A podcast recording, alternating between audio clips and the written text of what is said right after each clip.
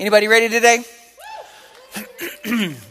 well, I am very honored for the opportunity uh, to get to preach today on Father's Day. Happy Father's Day once again to all the dads out here. Um, Pastor Dennis is currently off to the country of Iceland doing missions work. And so I so appreciate the opportunities that he gives me to preach here on Sundays.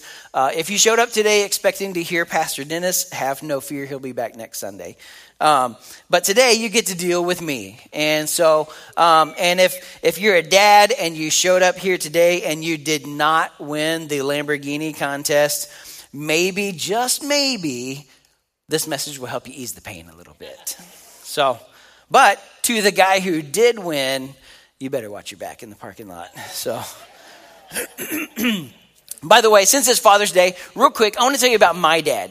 Um, I have the mic. I have, can say whatever I want but I got to be careful. But I want to tell you about my dad real quick. My dad is a great man of God. I love him so much. He actually was my pastor for many years. My dad was a pastor. Uh, he was my youth pastor at one time. That was weird, but whatever. Um, and then my dad, he's a great man of God. He was my pastor. He is a mentor to me. He's like when I have questions about the Bible or even just about life, about fixing cars, all that kind of stuff, I call my dad. Any of you guys, you were the flashlight holder for your dad when he worked on cars? Yeah, so you know what it's like to get your feelings hurt. So, um, so always, my dad is, he's the first, one of the, the first person I call uh, when I get into a bind, when I have questions about the Bible and all this kind of stuff. And just so you know, too, I'm the youngest of his six kids, which means that I'm actually his favorite.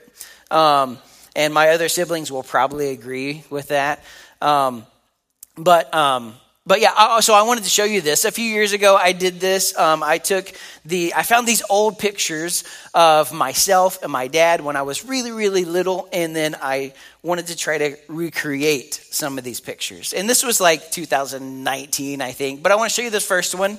Um, this is, yeah, that's my dad and myself. Oh, aren't we adorable? Actually, me, not him, but whatever.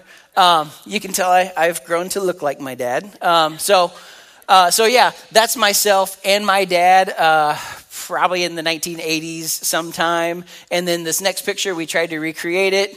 Yeah, it it it didn't. Yeah, I am totally squashing my dad. He was like, Ugh! when we took the picture. He's got the uh, face. Uh, so check out this next one though.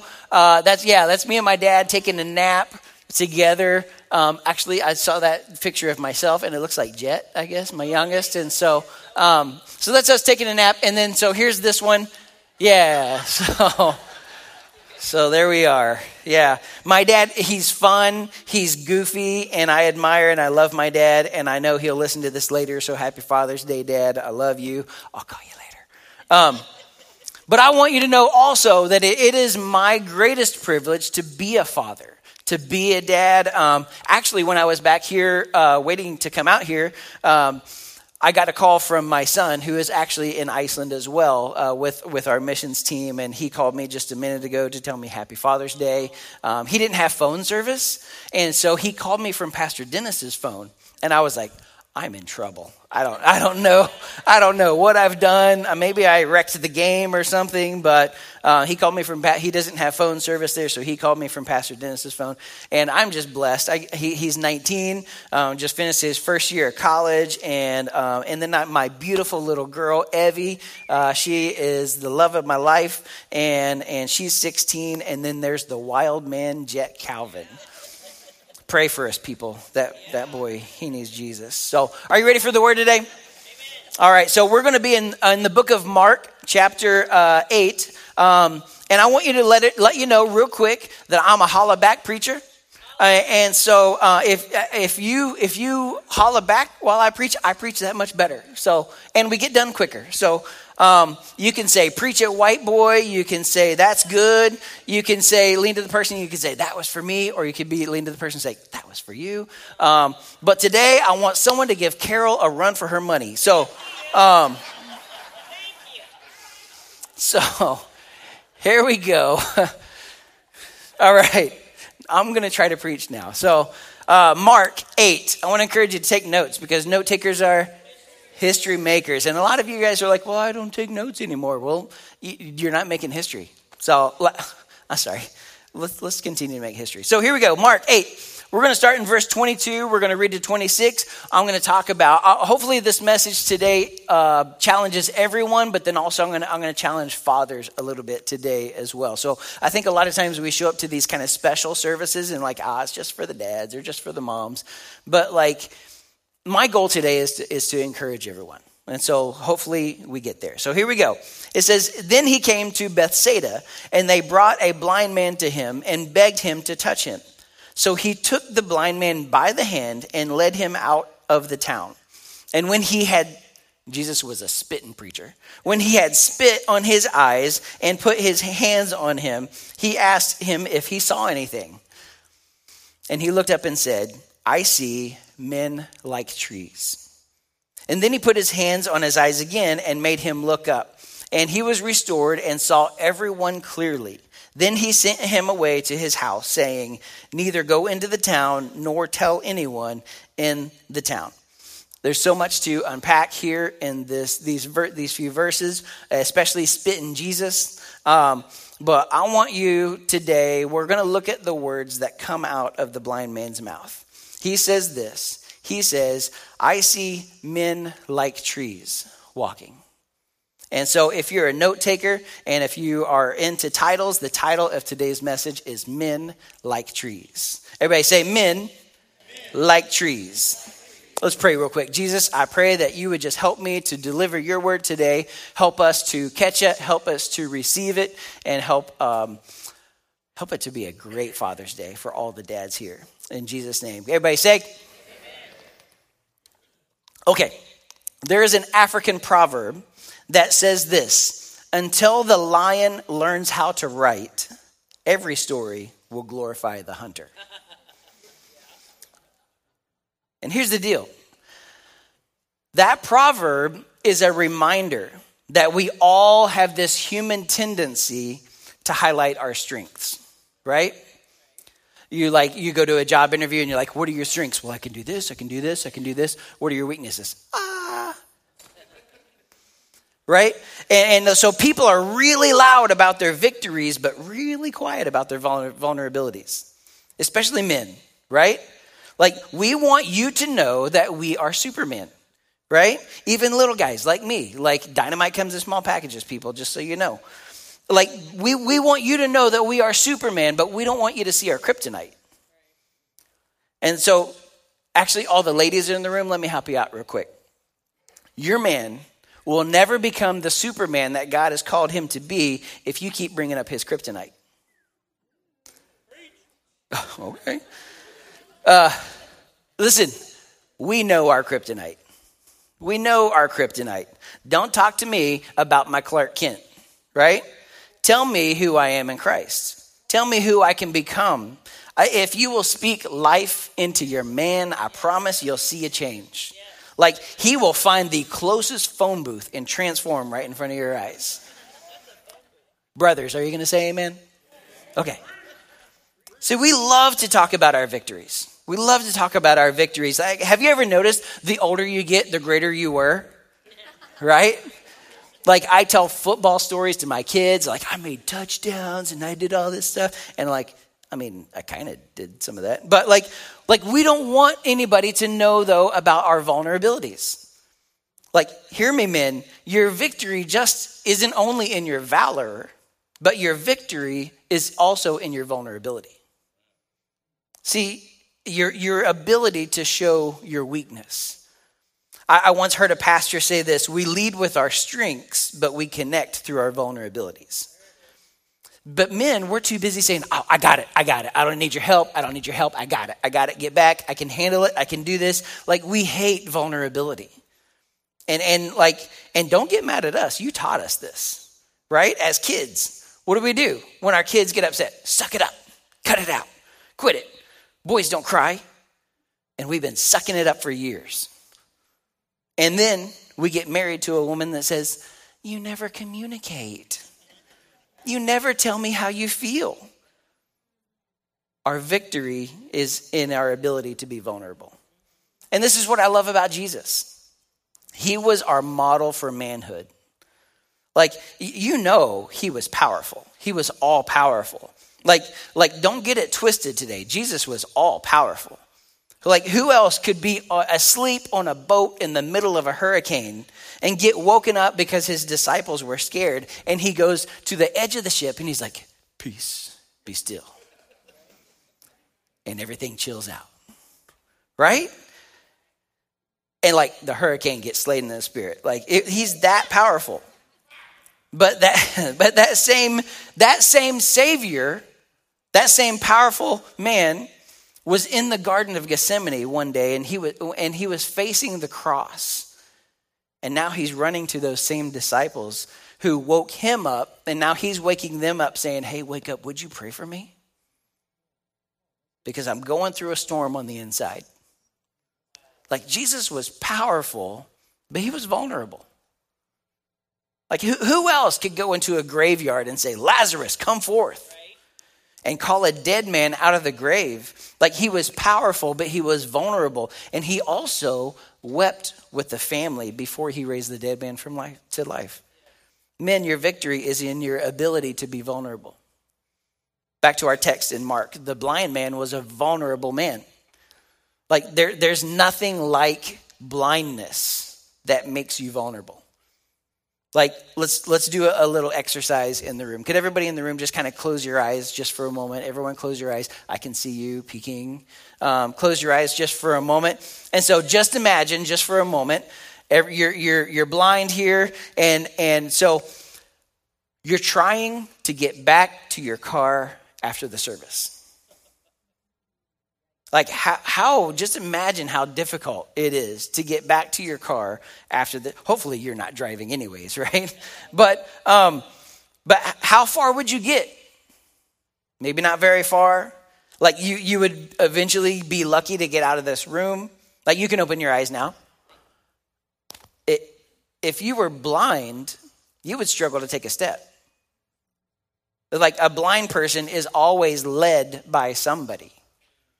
Like when you're blind, you're, you're, you're susceptible to voices around you. If you're blind, like, and someone told you your hair was blue, it could be blonde, but you have no idea. You would believe it was blue because you have to rely on the voices around you when you have no vision.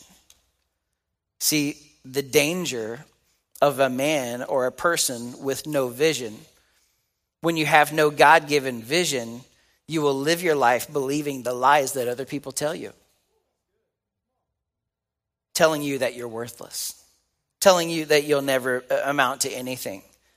And some of us, even in our adulthood, are still believing all, all the things that were told to us when we were children. And you're an adult, and you could be so smart, you could be, have more degrees than a thermometer.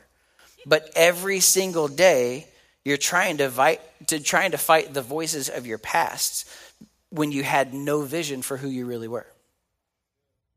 See, you're vulnerable when you have no vision. And this, this was this man's life until the Bible says some people. The very first part of that verse, it says some people, and I don't know who they are. The Bible doesn't say their names, but they are the heroes in this story. Like, hey, brother, you need to get up, follow me, come with me. I heard Jesus is coming to town. I saw it on Google Maps. You got to get here. Like he, he's showing up. I, I heard he has a reputation for healing the sick, giving sight to the blind. Get up, blind man, let's go. Like, you can't see, but I'll get you there. See, to me, at this moment is where the miracle began. I don't know how to get to Jesus, but I'll trust you to lead me to him. See, that's where the miracle started. Not when he got to Jesus and his eyes were opened, it's when his friends got him to Jesus. See, many of you guys in this room didn't even know you needed Jesus at one point in your life because blind people can't follow Jesus. It would have been ridiculous when he got his sight to say, I found Jesus. Blind people can't find anything. Maybe some of you need to change your testimony. Like, I, I found Jesus. No, Jesus was never lost. He found you. He found you. And I want you to know that He's always been seeking you. He's always been looking for you. Even when you weren't even thinking about Him, He was thinking of you were on His mind. See, the friends of the blind man are the heroes of the story because they knew it's not my responsibility to heal my friend, it's my responsibility to get my friend to Jesus. Amen. See, you get your friends to Jesus, Jesus does the healing. The healing's on Jesus, the bringing is on us. And this happens with our family, with our kids, with our friends, with our coworkers, with the people around us, with the people we go to school with, the people that we work with. I wish we could understand this because I want you to know that our teenagers are getting it. They're bringing their friends who need Jesus. There's a revival taking place. Like, listen, I don't know how to save them, but I can get them to the one who can. It's not your job to do the healing, but it's our job to get them into the atmosphere where the healing can take place. Listen, in, in my house growing up, it was no democracy. It was a dictatorship. Right? Like like dads, like like if the church doors were open, we were there. It was no option. Like I'm telling you, my dad put us in the atmosphere. And I remember one Sunday, I got really bold. I got really bold. And I was like, I'm not going to church today. And my dad said, Listen, you have two options. You can go to church, or I'll kill you. I was like, okay, I'll go to church, Dad. there were times um, we threatened to go to the police station and report our dad, and he goes, I'll beat you there. so there was no winning with my, he won everything. He was, he always, so like these friends of the blind man, they knew their responsibility was to bring the man to Jesus. I, I even like what they say when they brought him. When they brought him to Jesus, they got the blind man to Jesus and they were like, touch him. Just, just touch him. And, and they didn't say heal him, they said, just touch him. They knew that one touch from Jesus can change a life forever. Like you imagine the blind man. He's standing there. He's blind. He he's let out of town, um, and they're saying touch him, and he's standing there, and he's like, here here it goes. Here it goes. I, am about to be able to see again. I'm about to be able to see, and, and and I'm about to be healed. But the first thing Jesus touches isn't his eyes. It's his hand. Isn't that kind of like Jesus? Isn't that totally a Jesus move? Right? We think we need one thing, but Jesus does another. We're like, well, well touch my eyes, and he grabs your hand. We're like, uh, Jesus, that's, that's not my problem. And that's your problem, right? Jesus will touch another area of your life that you don't think needs to be touched. See, some of you think the addiction, the alcoholism, whatever it is that you keep running to, you think that's the problem, but that is the fruit of the problem. The root of the problem may be the pain in your soul because maybe you never had an earthly father who told you who you were. So you keep trying to find it in everything else. But It can only be found in a Savior who had a good father who said, This is my son who I'm well pleased. And once you have that approval from your Heavenly Father, you'll stop trying to reach for it in all these other places. See, Jesus takes the blind man by the hand and he, he takes him out of the village. Like they were in town, he's like, "Come on, you're going with me." He takes him out of the village, and he said, and he's like, "I'm going to deal with your eyes in just a minute, but the first thing I got to do is get you out of this town. You got to get out of this village. You got to get out of this place." Why did Why did Jesus do that? Because your village affects your vision. See, your environment affects your eyes.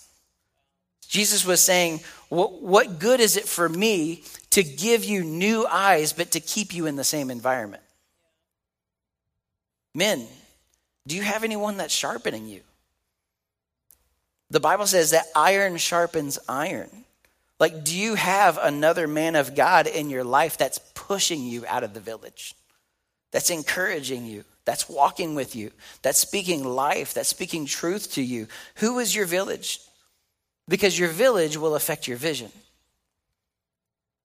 Like, have, have you ever met those negative people who light up a room when they walk out? right? And so I want you to see something real quick. Jesus led this man outside of the village. And what was this village? It's Bethsaida. That's the place where they were at. I want you to know Jesus didn't like Bethsaida. Jesus had Jesus actually had towns that he didn't like. You want me to prove it to you? Let's look at Matthew 11, verse 20. It says this Then he began to rebuke the cities in which most of his mighty works had been done, because they did not repent. Woe to you, Chorazin! Woe to you, Bethsaida! For if the mighty works which were done in you had been done in Tyre and Sidon, they would have repented long ago in sackcloth and ashes. See, Bethsaida is a city where Jesus did mighty works, but they still refuse to believe. See, he cannot do the miraculous in an environment of unbelief. God, help our unbelief. Some of you are trying to prove who you are to some people who aren't committed to your belief. They'll never, they'll never be changed. We will never see, like, they, they'll never see the new you. And if Jesus couldn't do it, then you can't either. The village will affect your vision. So, Jesus, he got him out of the village. And I'm sure that the man could tell that he's in a new environment, like maybe like worship music's playing in the background, and Jesus takes him outside, and, and like this this man, he's right there, he's ready to be healed, like and and he hears a noise over the worship music, and he hears, is is he? Eh, don't be so holy, okay? Like this is I'm reading just reading the Bible here, okay? Jesus spit loogies too. And Jesus proceeds to spit in the man's eyes. Why is Jesus spitting on people? Like, could you imagine next Sunday, Pastor Dennis is here at the end of the service, we come together for prayer. You come forward to pray with Pastor Dennis. And you got your hands up and you're like, Pray for me, Pastor Dennis. And you hear,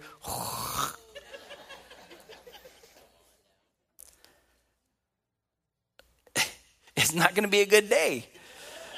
For those of you who grew up in Sunday school, you knew, you know that this isn't the first time Jesus spit on people, right? It turns out Jesus was a serial spitter in, in Mark uh, 7, there was a deaf man, and Jesus spits on his fingers, plugs it in the man's ears, and psh, the man can hear. In John 8, there was a man who was born blind, and Jesus spits in the mud, and he makes mud, and he rubs it on the man's eyes, and he's healed. Why is Jesus spitting? So sometimes when we're when we're understanding when we're reading the scriptures and we're understanding the word of God and there's sometimes you have to take the culture of what's going on into account.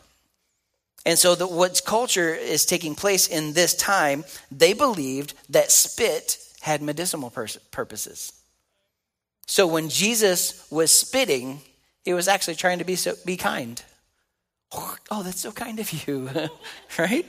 Um, like, like what he was doing, he was meeting them where they were. Like, you think your healing is in the spit. It's not, it's in me. But since you think healing is in the spit, I'm willing to meet you where you are if you'll just take a step. See, God will take a step towards you if you just take a step. Just start. Just start. You don't have to be praying three hours a day. Maybe you could just three minutes a day. Just start. God is willing to meet you right where you start. And so Jesus, he spits on the man's eyes and, and he touches the man's eyes. And, and here is where the miracle gets crazy. Because you would think after he gets out of town, after the spit, you would think the natural progression would be, Hallelujah, I can see. But that's not what happened. The spit did not produce the healing. And it's no wonder that uh, in the Gospel of Mark, this is the only author that actually records this miracle. None of the others, other gospels talk about it. And this is the only one in the miracle where it took two touches. But look at this Jesus spits and he touches, and then he asks him the question Can you see anything? You, you know, when Jesus is asking, there's a reason. He wanted to see if the man was going to be honest about his current condition. Like, hear me, men. God does not need your perfection, He needs your honesty. The Bible says, a broken heart and a contrite spirit He will not deny. God wants your honesty. He wants your honesty.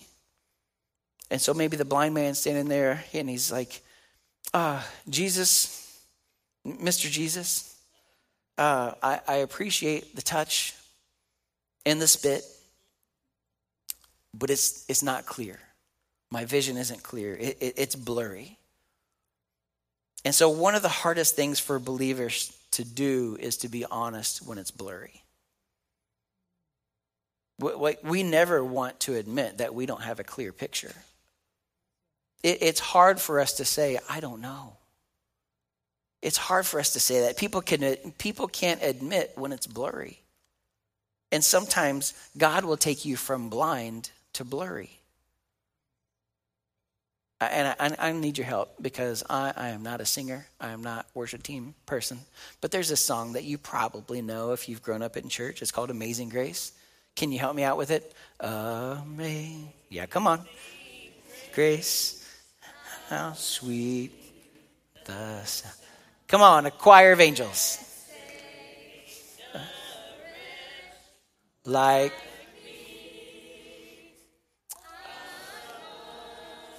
was lost, but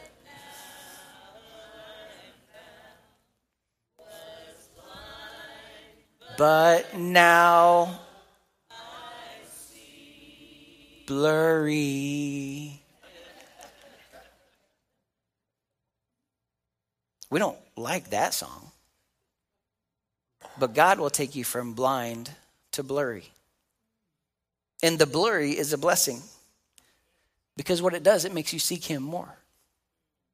Blurry makes you seek God for clarity. Have you ever been watching a video on your phone or on your TV and, and it happens to just get blurry for a moment? What do you do? You, you lean in, you get close when it's blurry. It's the same way with Jesus. You lean in closer when it gets blurry.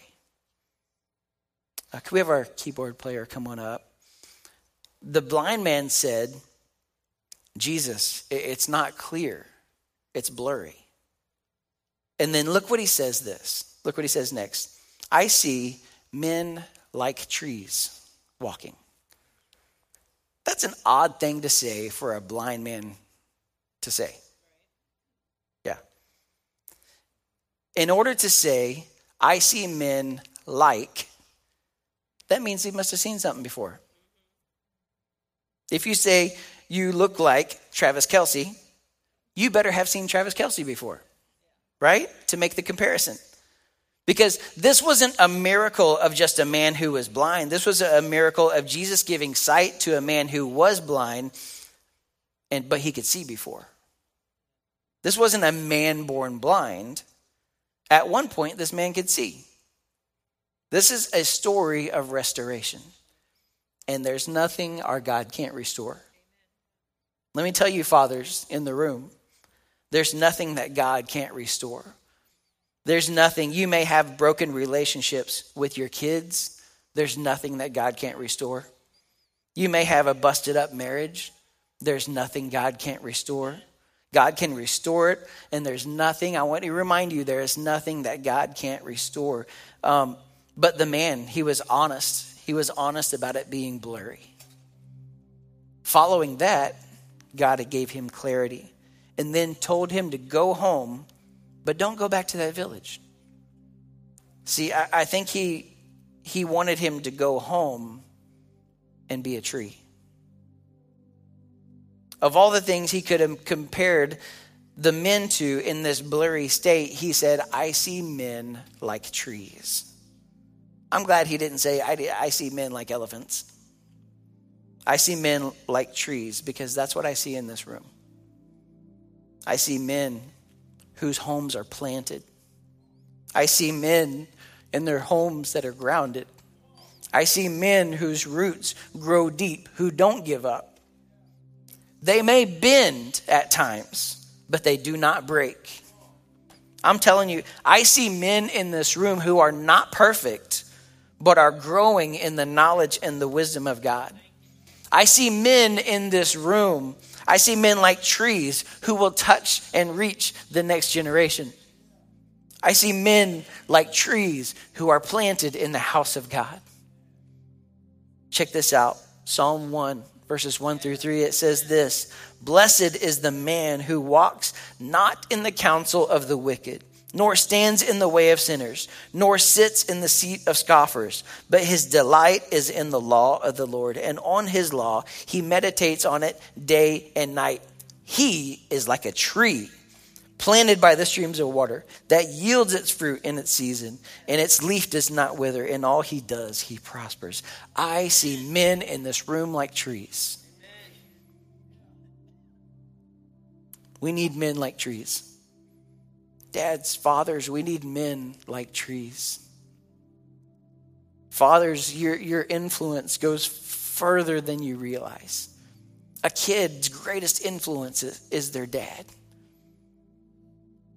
I, I, grew up in a home like my my parents. We had a, a, lot of foster kids come in and out our home o- over the years, and we we foster kids and all kinds of stuff. And it was always amazing to me, no matter how bad the situation was that the kid came out of, they always wanted to go back home.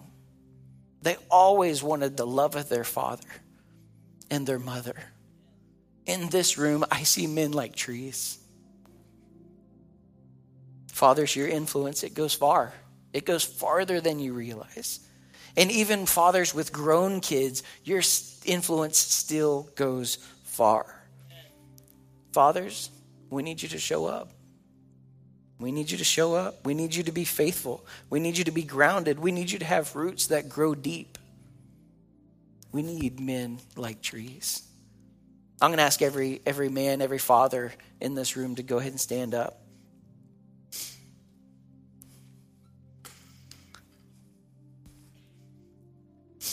I see men like trees. I see men like trees. Would you do this if you're if you're sitting around one of these men, one of these fathers? Would you just reach out a hand? We're going to pray for our fathers this morning. I see men like trees. Heavenly Father, I pray for every one of these men.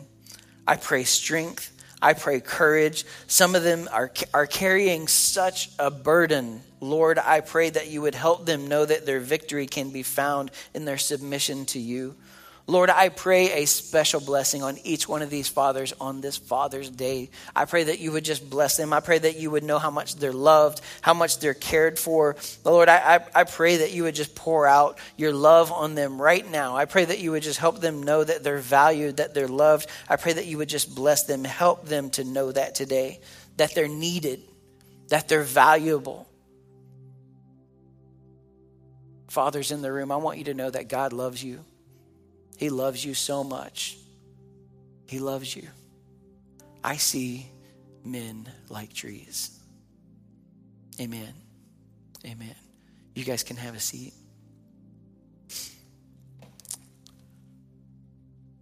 Man, I'm excited for um, for what God's doing in this church, and I'm excited to see men like trees who are leading who are encouraging, who are helping, who are leading their families, who are loving their families. I see men like trees. And maybe for some of us, I'm just speaking in faith today, but man, faith takes steps. Takes steps. And I, am praying, I'm seeing men in this room who are, who are growing to be the men of God that God's called you to be. Um, we're honored you've been here today. Weird ending to the service. But what we're going to do, we're going to do something a little bit special today uh, to end the service. Um, guy who won the Lamborghini, watch out in the parking lot. Um, watch your back. Um, we're going to ask uh, Pastor Jerry and Tracy and their family to come out here. Uh, I don't know if you know this.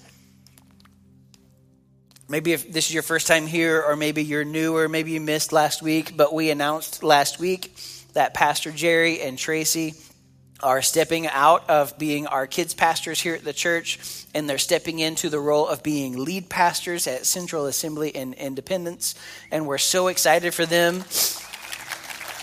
Yes. And, uh, and we love these guys so much, and we're, we're excited for their next steps. This is not a. Um, a backward step. This is a step uh, in faith that, and we, we're believing that God's going to continue to move in their lives and in their ministries and wherever they step and in the next places that they go. Would you all stand with me? We're going to do this today. Uh, we're going to pray for Pastor Jerry and Tracy and their family. And then what we're going to do is we're going to release them out to the lobby. Uh, and then on your way out, you can greet them, you can love them, you can slip them a $100 bill, you can. Um, You can uh, say, hey, I'll buy your lunch. You can bless them however you want to. You can hug them, take a picture with them, whatever you need to do. Uh, but we're going we're gonna honor them and bless them on their way out. This, this is their last Sunday here with us, and, and we just want to thank them for serving. Thank, thank them for loving our kids. Thank them for being a blessing to us and our church and our ministry. And we just want to pray God's blessings over you in this next step. And so, if you would, would you just stretch a hand forward? Heavenly Father, we love you so much. Lord, I just lift up Pastor Jerry and Tracy and this whole family to you, Lord. I pray that you would just bless them. I pray that you would give them abundance of blessings as they take this next step of faith, as you lead them, as you guide them, Lord. I pray that you would walk with them. I pray that you would give them wisdom and courage and knowledge. And I pray that you would give them a fresh vision and a fresh fire where you're taking them, Lord. I pray that you would just equip them. I pray that you would bring the people around them that need to be there and equip them to build your church. Lord, I just pray that you would just move miraculously on their lives. I pray that you would just do a great and mighty work as they step into this new season of their lives. And Lord, we just pray that you would just overwhelm them with blessings. God, we love you so much. We thank you, Lord, for, for the time that we've got with, with Pastor Jerry and Tracy and the family. But Lord, we're excited for their next steps. We're excited for your leading them, excited for where you're guiding them, God. We love you so much and we thank you. In Jesus' name, amen. Amen. If you guys want to step on out to the lobby.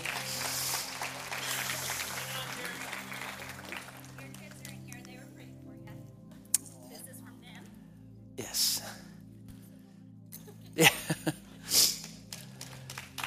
Come on. We love the Hildebrands. Come on. make sure, please make sure and, and stop by and just, just thank them, just love on them um, the best way that you can and, uh, and just bless them on their way out. Uh, it's not like they're moving far away. Actually, they're not moving at all. They're just going to a different church. And so um, we want to we wanna bless and honor them. Thank you for being here today. I pray that um, I pray that you have a blessed Father's Day, dads in the room, Lord. I, I, I Lord, I'm still praying, and when I'm not praying, um, I pray that you just feel blessed today, dads. I pray that someone rubs your feet at home. I pray that uh, maybe you get the T-bone steak for lunch today, whatever it is. I pray that you get it today. And so, dads, we bless you. We honor you. We love you. Thank you for being here today. Thank you, guys. We love you. You can be dismissed. Have a great Sunday.